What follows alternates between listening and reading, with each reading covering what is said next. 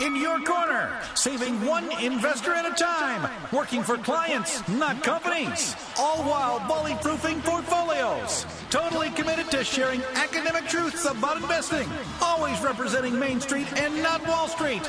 It's your Sound Money team, and this is the Sound Money Investment Show with Brown Financial Advisors. Hello and welcome to the Sound Money Investment Show with Brown Financial Advisors. I'm James Borth. And I'm Barry Parnell. And folks, we are a registered investment advisory firm. We're independent. And we have a fiduciary responsibility to do what's in your best interest. So when you schedule a visit, we are going to work for you as clients, not companies. So there's no meter running. We're going to meet as many times necessary on a complimentary basis to fully analyze your situation and complete for you a personalized income plan along with a lot of other reports that that you may need social security maximization we'll analyze your portfolio and all kinds of stuff 100% complimentary uh, we have multiple locations to come closer for you more convenience for you milford's a home office blue ash westchester and across the river in florence kentucky and imagine this you're going to meet one or all three of the guys you make a connection with over the weeks, months, and years. Barry, that's me, James, or Greg, uh, when you come in to visit. Uh, if you have a 401k, 403b, some kind of company plan, we can help you roll that out into a traditional IRA so you can take control of it, invest it how you want. Give us a call 513 575 9654. Visit our website at brownfinancialadvisors.com. Shoot us over an email. We'll answer every single one. Team at brownfinancialadvisors.com. Call the studio, share your thoughts at 513-749-5500. That's pound 550 on your AT&T wireless. Mr. Borth, what's going on today? Well, today's topic is about Social Security. What? Many different facets about the program. So some of this is taken from our website. One of the learning modules on our website, brownfinancialadvisors.com, is about the Social Security program, the five secrets and the five gotchas to help you navigate the rules. We're also going to delve into at least some details about the the WEP and the GPO. WEP meaning the Windfall Elimination Program, and the GPO, the Government Pension Offset Pro- provision, windfall elimination oh, provision. Oh, provision. The P for provision. Okay, good enough. And then finally, we're going to also talk about little quirks to the rules, such as when your birthday isn't your birthday, at least according to Social Security.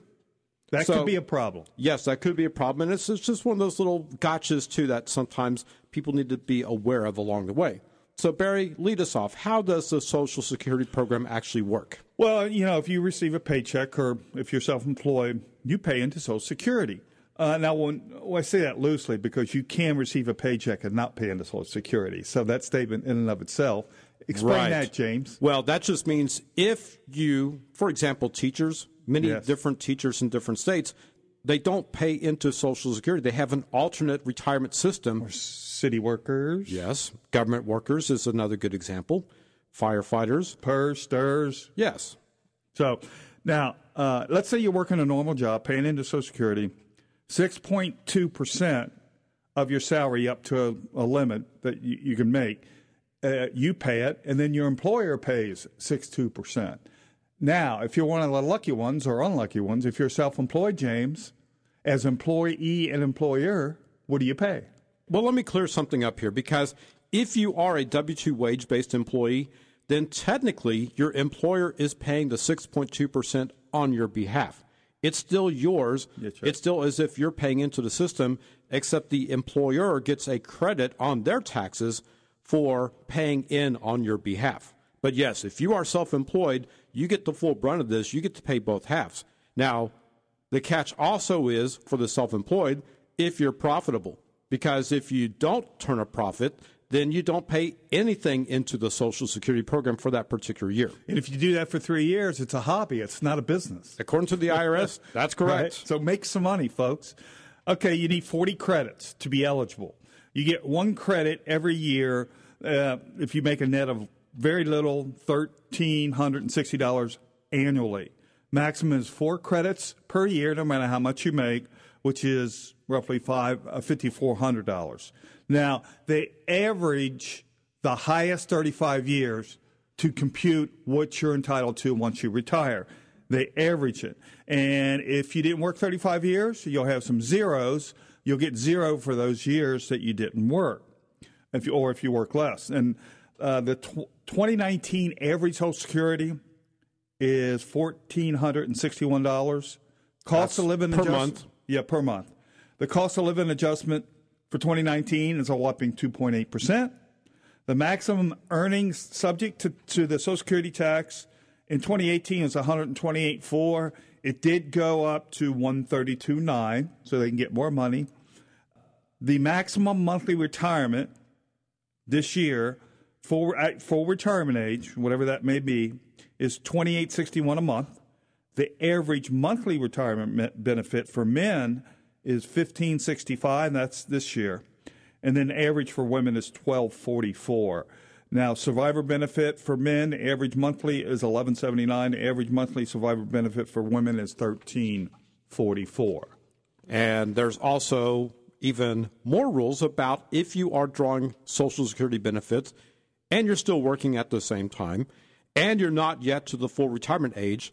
Because, Barry, if you are at full retirement age, there is no limit on what you can make as far as earnings are concerned and have the, the government or the Social Security people start taking your benefits back. Yeah, if you're just dying to keep working, I plan on working if I can think properly and do my job because I like what I do.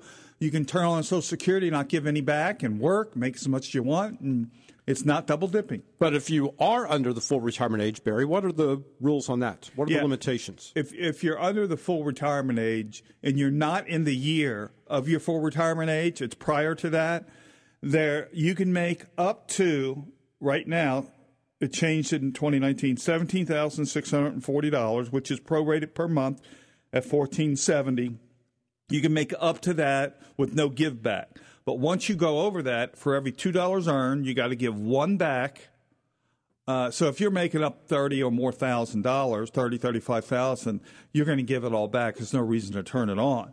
Now, if you're within the year of full retirement age, you can make up to forty-six nine twenty, which is also prorated per month at thirty-nine ten.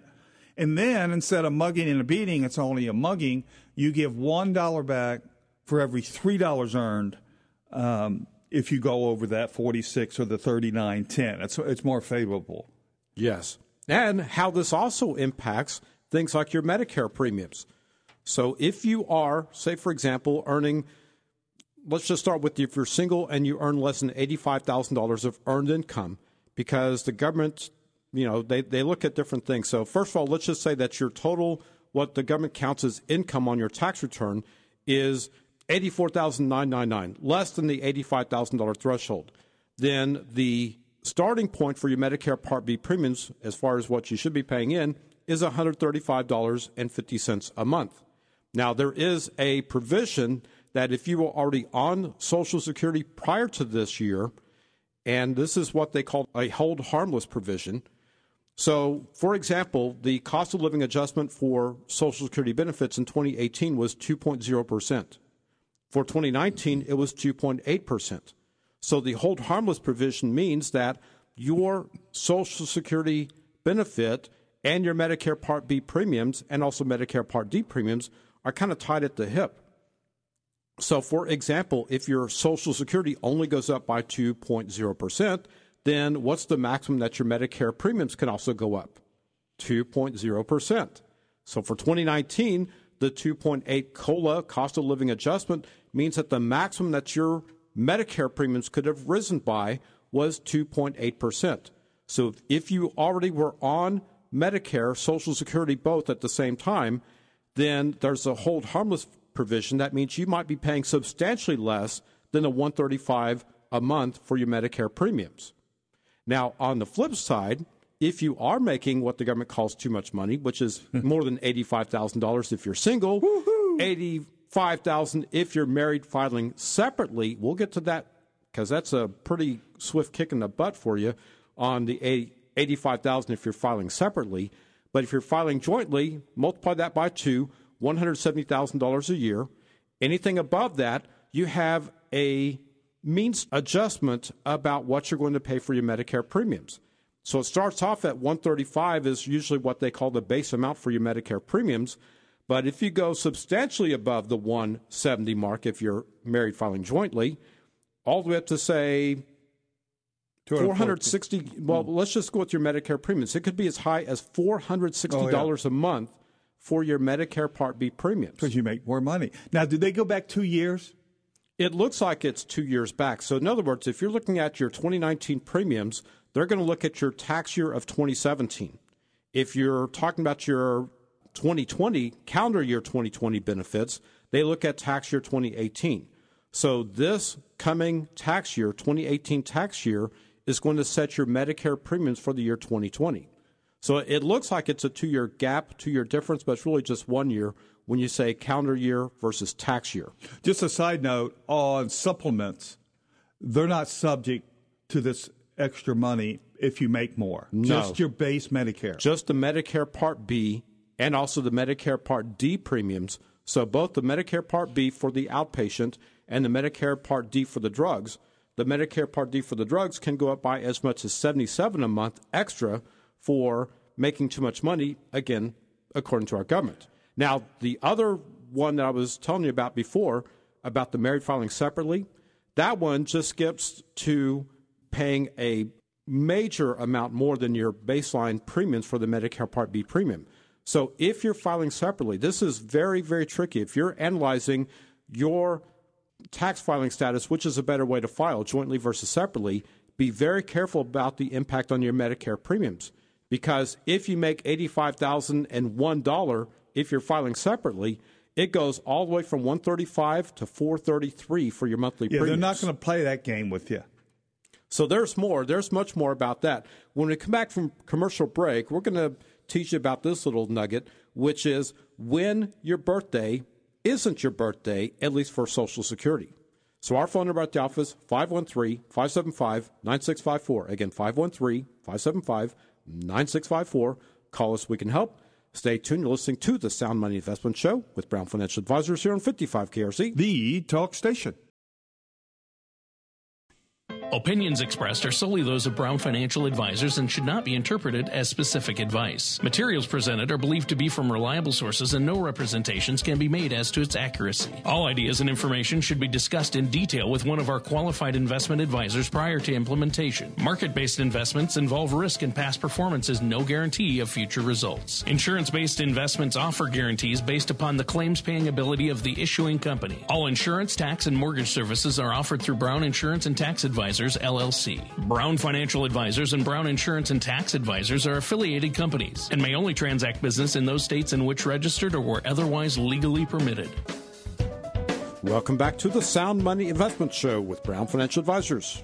I'm James Borth. And I'm Barry Parnell. We are a registered investment advisory firm. We're independent, and we have a fiduciary responsibility to do what's in your best interest. So when you come in to visit, we're going to work for you as clients, not companies. And you're going to meet one or all three of the guys that you make a connection with, perhaps over the weeks, months, and years. And also, we have multiple locations for your convenience Milford, Blue Ash, Westchester, and Florence, Kentucky. So give us a call at 513 575 9654. Visit our website at brownfinancialadvisors.com. Shoot us over an email at team at brownfinancialadvisors.com. James, where were we? All right. On the Social Security program, here's a little nugget that sometimes trips people up. And this is about when your birthday is not your birthday, at least for Social Security purposes. So here's here's a prime example of where sometimes this can be, I would say, a little bit a little bit tricky, and sometimes it, it confuses people. So the first of the month, let's just say that your birthday falls on the first day of the month. Well, guess what? For Social Security purposes, your birth month is actually the month prior to your actual date of birth. So, for example, you're born July 1st, then for Social Security purposes, your birth month, and therefore the month that your benefit is based upon, is now June. That's weird. How about if you were born in the second? Then it's just simply whatever that birth month was. Why do they do that? That's because they can. All right, here's another one, the the first of January, which kind of extends by, you know, the, the rule about the first of the month to also the first of January.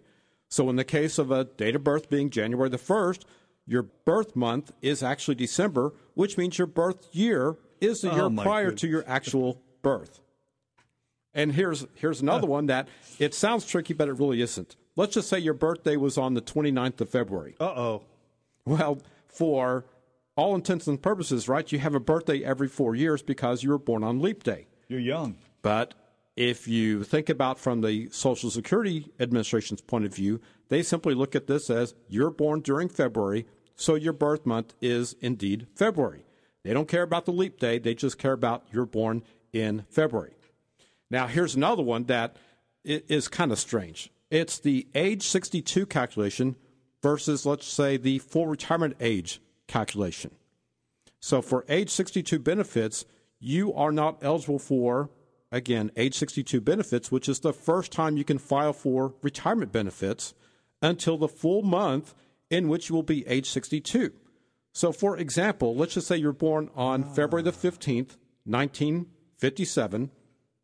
You actually reach age 62 on February 15th of 2019, but you won't be eligible for benefits until March of 2019. So that's that's a good reminder about people when they are starting their benefits as early as they possibly can, which is age 62. You're not eligible for the benefits to begin until the month after you reach the age 62 benefit.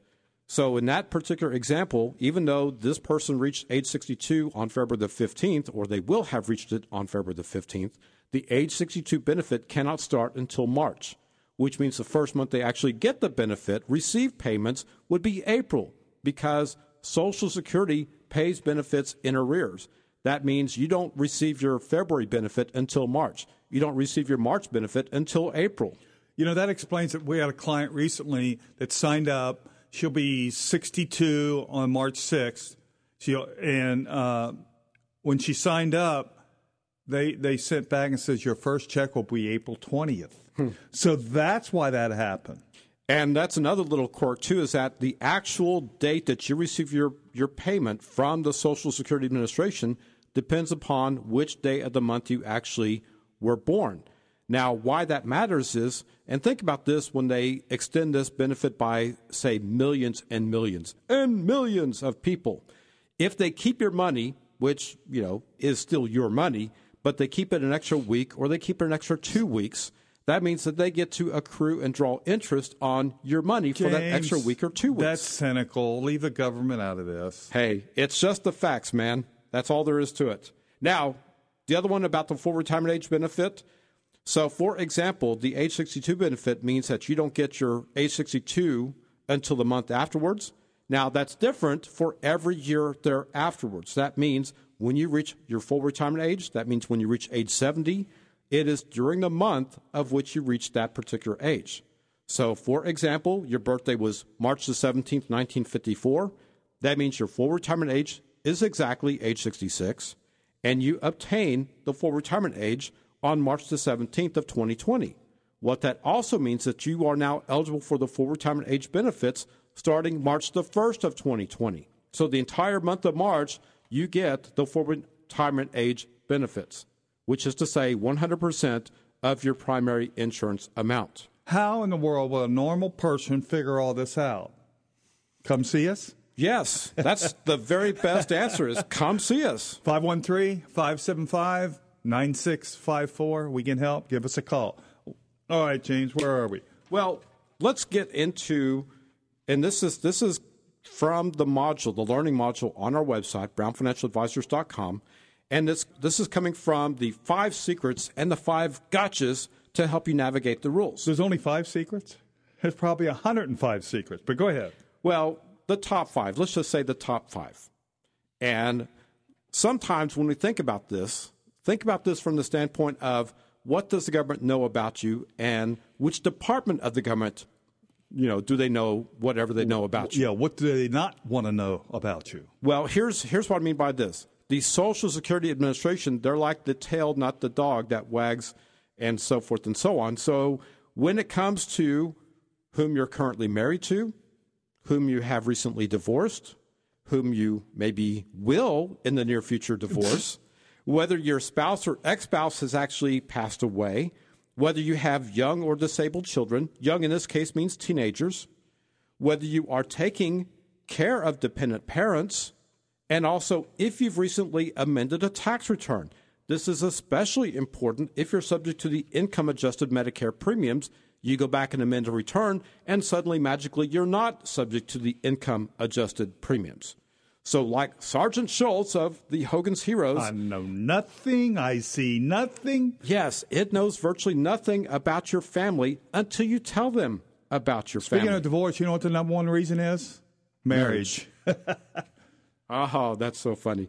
So, if you can collect benefits for yourself based on the work histories of your current or also your former relatives, or if your current relatives can collect benefits based on your work record, because remember this, you can have, in some cases, up to nine, maybe even 10 different people drawing benefits even off of one person's work history. Where's all the money coming from, James? The government, of course, Barry. Well, you mean our pockets, right? yes, where does the government get their money? They get it from the American taxpayers. Just And print any- more. Print more. Quit being so cynical, Barry. Yeah. So, furthermore, if your marital status changes, or if a former or even a current spouse dies, and this can affect your current benefits, you must tell the agency. Do not assume that the Social Security Administration will magically know that someone has suddenly passed away, or that you have gotten divorced, or that you've gotten remarried at a certain age. In other words, they won't know until you tell them. Barry, what's number two? Well, number two is uh, if your spouse was at least 65 by January 2nd, 2019, this year. If your spouse turns 65 prior to January 2nd, he or she can still collect full spousal benefits on your record between ages 66 and 70 while waiting until as late as 70 to collect his or her own. So you can let his or her own, grow while taking spousal benefits. This is called restricted application. However, end of the year, after December 31st, it goes away, James. So what's the what's the catch when it comes to filing restricted application, or really, what's the catch for filing for any type of spousal benefit? Well, somebody has to file. Right. That means your spouse has to have already filed for their work record benefit for you, the definitive collective you in this case, to be eligible for a spousal benefit off of their work record. Think about a couple years ago when we had file and suspend, where you could file and suspend. It was like not filing in essence. Well, that went away a couple years ago. Now the restricted app is going away, but spousal benefits in and of itself is not going away. These are switch strategies disappearing. Now, the one potential exception to this rule where the other spouse will have to have filed first is when you're drawing benefits off of an ex spouse. So you may not have any idea what your ex spouse has done or what they haven't done, but they have to at least be eligible for benefits before you can file off of their work record. Do they have to apply? and what's the other catch about the length of time you have to be married? Oh, yeah. You have to be married 10 years or more. So if you've been married to four husbands or four wives for four decades, 10 years, you've got some options for you. But let me ask you does uh, eligible mean 62 and, of course, have the 40 credits? Do they have to apply? Well, that's just it. They have to be eligible, but doesn't mean they have to have applied. Okay. once again, the government does not assume that you know what your ex spouse has done or what they haven't done. But if they're age 61, for example, then you're not eligible for benefits off of their work record history. If they're at least age 62, then you are at least potentially eligible. And and don't think you're getting back at them. They don't lose anything. They don't really have to know about it. Some spouses want them to know about it, just as a thorn in the side. Right, but just a reminder because the the far and away as far as the most complicated or the most options when it comes to the filing strategies is for married couples.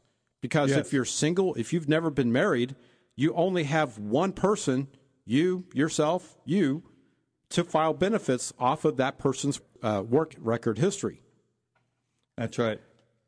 What's the next one, James? Well, this is this is kind of strange how it's worded, but there may be no advantage to waiting until your full retirement age to collect widow or divorce benefits. Widow meaning survivor benefits, and widower as well means survivor benefits. So, in other words, there may be no advantage to wait until your full retirement age to collect the survivor benefits. Barry, tell us more. Well, uh, if you're widowed uh, but remarried after age 60, or qualified, widowed, divorced, including those who remarried after 60, and your deceased spouse took retirement benefits early. Now, there, there may be no incentive of waiting to collect survivor benefits even after you reach full re- retirement age, meaning it's not going to grow, James, right? Right, that's right. Why would you wait and give up money when you can get it and get the same amount? Once again, it's sometimes where ignorance is bliss, and ignorance is when you don't know what you could do, and therefore you don't ask the right questions. Sometimes when you expect the Social Security Administration to give you maybe I would say recommendations. And I'll say it that way because they're not supposed to give you advice that be that could be construed as retirement advice. They can tell you the basics of how to file. They cannot tell you, by rule, they cannot give you what's called retirement or advice about your benefits. So they can't tell you what might uh, be a way to maximize your benefits, for example but they can tell you the basics of, well, here's how you file either in person or online. So they can tell you that. But Take there are certain out. limitations of what they can and cannot do. So there's more. There's much more. Our phone number at the office is 513 575 9654. Call us. We can help. Stay tuned. You're listening to the Sound Money Investment Show with Brown Financial Advisors here on 55 KRC, the talk station.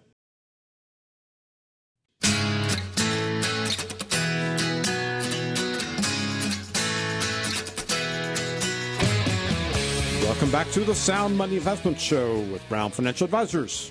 I'm James Borth. And I'm Barry Purnell. We are a registered investment advisory firm. We're independent, and we have a fiduciary responsibility to do what's in your best interest. So we're going to work for you uh, as clients, not companies, not captive to a mothership. So when you come in, coming in for a visit, there's no meter running. 100% complimentary, no matter how many times we have to meet to fully analyze – your personal situation and complete an income plan and all kinds of other reports based on your needs, wants, and desires. We have multiple locations Milford, Blue Ash, Westchester, Florence, Kentucky. You're going to meet one or all three of the guys you make a connection with. Imagine that. We're not going to push you off to a junior advisor. Uh, give us a call at 513 575 five four. If you have a, a, company plan and you're no longer with that company, chances are you might want to roll that out. A traditional IRA, take control of it, invest it how you want to invest it. Give us a call 513-575 9654. Visit our website at brownfinancialadvisors.com. Scroll about halfway down. You're going to see six retirement readiness modules. Go ahead and test your readiness. You can uh, send us over an email at team at brownfinancialadvisors.com. Call the studio right now, 513-749-5500. James, where were we? Well, let's let's kind of review a little bit and go through some different terminology and different things that can be confusing depending upon who you're talking to at the Social Security Administration or what you're reading as far as online or whoever you're listening to. So at any rate, little acronyms along the way and different terms and, and what they actually mean. So starting with PIA, PIA, Barry, stands for what? Primary insurance amount. Which is 100% of your benefit at full retirement age, FRA. Yes. M O U S E. But all right. Yes. So another one that can be a little bit confusing is when you actually do reach your full retirement age. So, for example, based on your age, Barry, what are the different ranges? Well, if you're born 1937 or earlier, the original age for Social Security is 65. But most people are going to fall between, if you were born, uh, well, in 1938, it kind of goes up, sliding scale, two months, four months. But most of us are going to fall between, not me, obviously, and not James, but 1943 to 1954, it's a flat 66. I think that's that's baby boomers. That's that's most of the, the people that we see out there. And then, of course, 1950 five and up to 1960, it scrolls up to two months, four months, eight months, six months, 10 months. And then James was born uh, after 1960, so it's a flat 67 for so, everybody born 1960 or later. Yeah, 1960 and later, everyone's full retirement age, the FRA, is age 67. And you, what's the chance of that going up? Maybe tweaking up? Maybe, well, maybe not. Yeah, there's going to be many other things that they could change first before they change that. The amount of reduction or reduced benefits, however, because again, based on your full retirement age, you get 100% of whatever your benefit was supposed to be. If you start taking benefits early, it's like there's a step up and a step down for taking benefits late or deferring your benefit. there's also a step down if you take your benefits early. And approximately 8% per year is what it looks like as far as your step up and step down. And I say it that way because math, you get, get different answers depending upon when you look and, and when you start. So there is a monthly component as well. If you think about the 8% step up and step down, it equals two thirds of 1% per month. So if you wait one extra month to take your benefit, you get that 0.67% bump up from your full retirement age PIA, your primary insurance amount. Uh, let's do some examples. Let's say your full retirement age is 66 and your amount that you get at 66 is $1,000. So if you turn it on at 66, you got 1,000. But let's say you're in a hurry, you want to turn it on at 62, you would get a 25% haircut, you get 750 at 63 800, 64 867, 65 933. And then, of course, if you wait till 67, it grows by 8%. So all the way to 70, which is 1320. Instead of 1,000, you get 320 more a month, which is 132%. Yes. So if your benefit was going to be 2000 a month, that's a nice step up. And it's also a significant step down if you're going to take your benefits all the way at age 62. Yeah, however, it doesn't mean you should wait till 70 because the break even's about 10 years or so.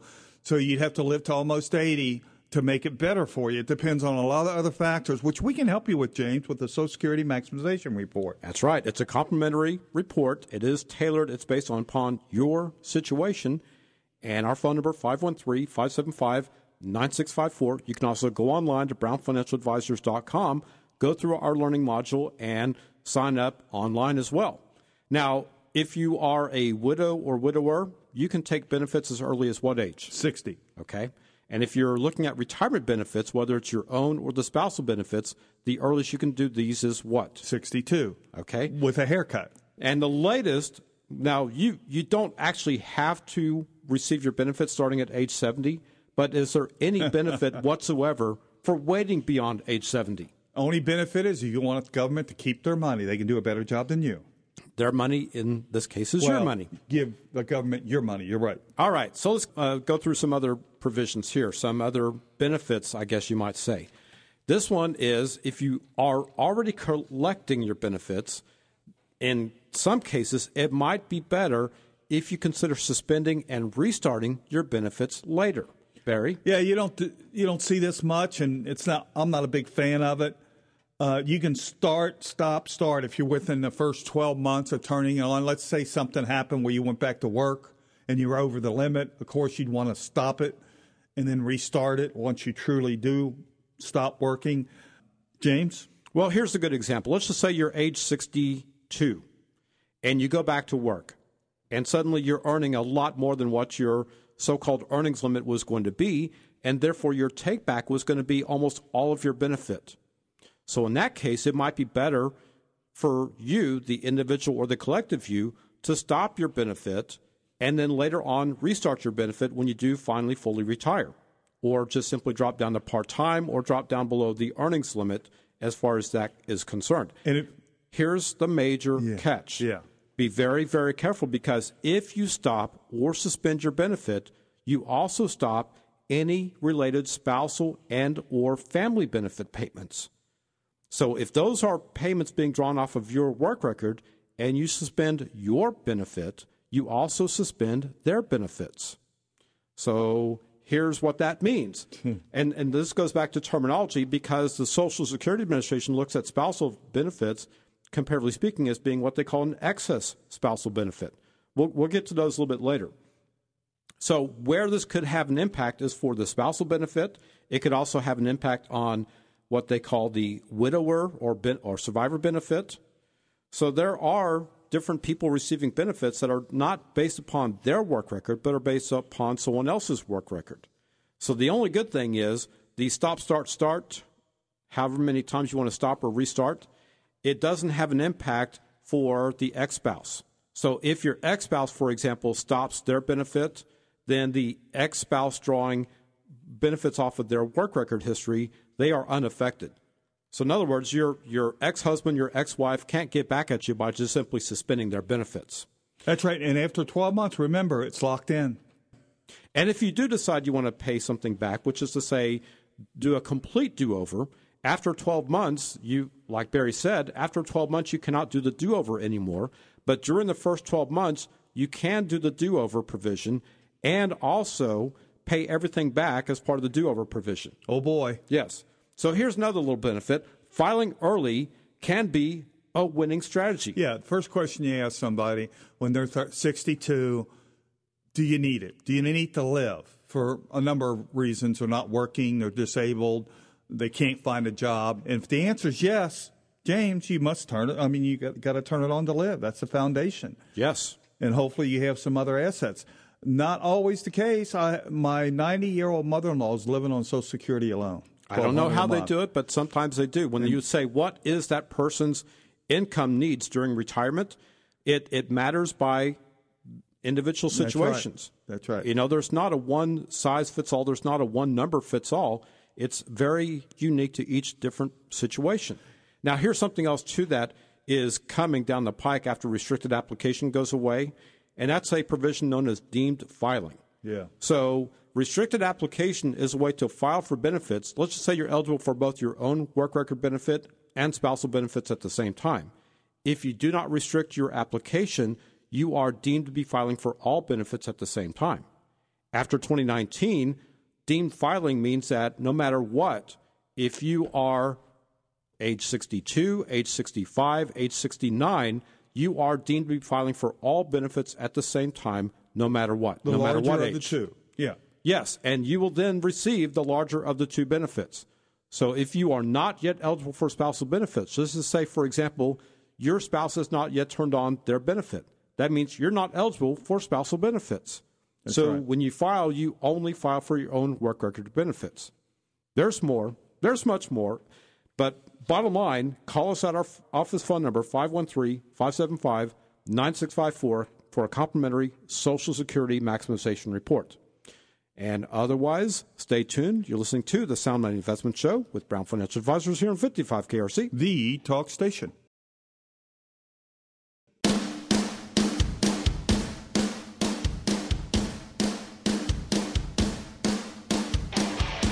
Welcome back to the Sound Money Investment Show with Brown Financial Advisors. I'm James Borth. And I'm Barry Parnell, and we, we're an investment advisory firm. We're independent, we're registered, and we have fiduciary responsibility to do your best interest. So we're going to work for you as clients, not companies. Leave your wallet and purse at home when you come in to visit. It's completely complimentary, no matter how many times it takes us to meet, how many meetings, until we fully analyze your personal situation and create an income plan and a number of other reports uh, including a Social Security maximization report. We have multiple locations Milford, Blue Ash, Westchester, and Florence, Kentucky. You're going to meet one or all three of the guys you make connection with over the weeks, months, and years. We can help you roll out that 401k, 403b, TSP, some kind of company plan, even if you are still working and over 59 and a half. A lot of plans will allow you to do what's called an in-service rollover. We can help you with that if you so desire, or if you're no longer working, chances are you should take control of that and invest it how you want to invest it. Give us a call. Set an appointment, 513 575 9654. Visit our website, brownfinancialadvisors.com. Scroll about halfway down. There's six readiness modules, including Social Security. Click on it, test your readiness. Email us at team at brownfinancialadvisors.com. James, where are we? Well, going through some of the numbers when it comes to taxation, and these have not been adjusted since the 1980s. So these are the same figures from the 1980s as they are to today. Why is that? That's because Don't be cynical. it's a form of a tax increase. Inflation is a form of a tax increase. So every year that there's inflation, That that, means true. that this is a tax increase. So how this works is if you are married filing jointly and your combined income is less than $32,000, then Barry, how much of your Social Security gets taxed? Big fat zero if you can live on $32,000. if you're filing jointly in 32 well remember this is what shows up on your tax return so that's not always the same thing if your combined income is between 32 and $44000 then how much Up to, well, 50% is subject to tax. and if your combined income is over 44000 44, wow. 85% is subject to tax. yes now if you're single or just simply unmarried however you want to look at this then 25000 anything less than 25000 again how much Zero. is taxed Zero zero of percent. your social security and then between 25 and 34 Up to 50% is subject to tax? And over 34,000? Well, it'd be 85% subject to tax. So. All right. So that's one of those, mm, I'd say it's a gotcha because those tables have never been adjusted for inflation. Yeah, they need to be. Now, some actual other gotchas is if you take two benefits at once, you lose one of the two. Yeah, this is kind of uh, qu- quirky. They say that, well, you get your benefit, but we're going to bump it up to match what it could be, the most of it. James, explain that. Well, and, and again, terminology means that they're actually paying you what they call the excess benefit of the two. So, for example, if you are married and you take, or depending upon how you want to look at this, maybe you're forced to take your retirement benefit when you also take your spousal benefit, you will lose your retirement benefit if your spousal benefit is larger.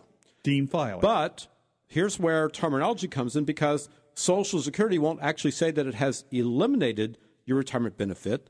Instead, what they will say is that they are giving you your retirement benefit plus the difference or the excess of the two. So it's really just a terminology difference of when you talk to the Social Security Administration and they say what they're doing versus what you maybe think that they're doing.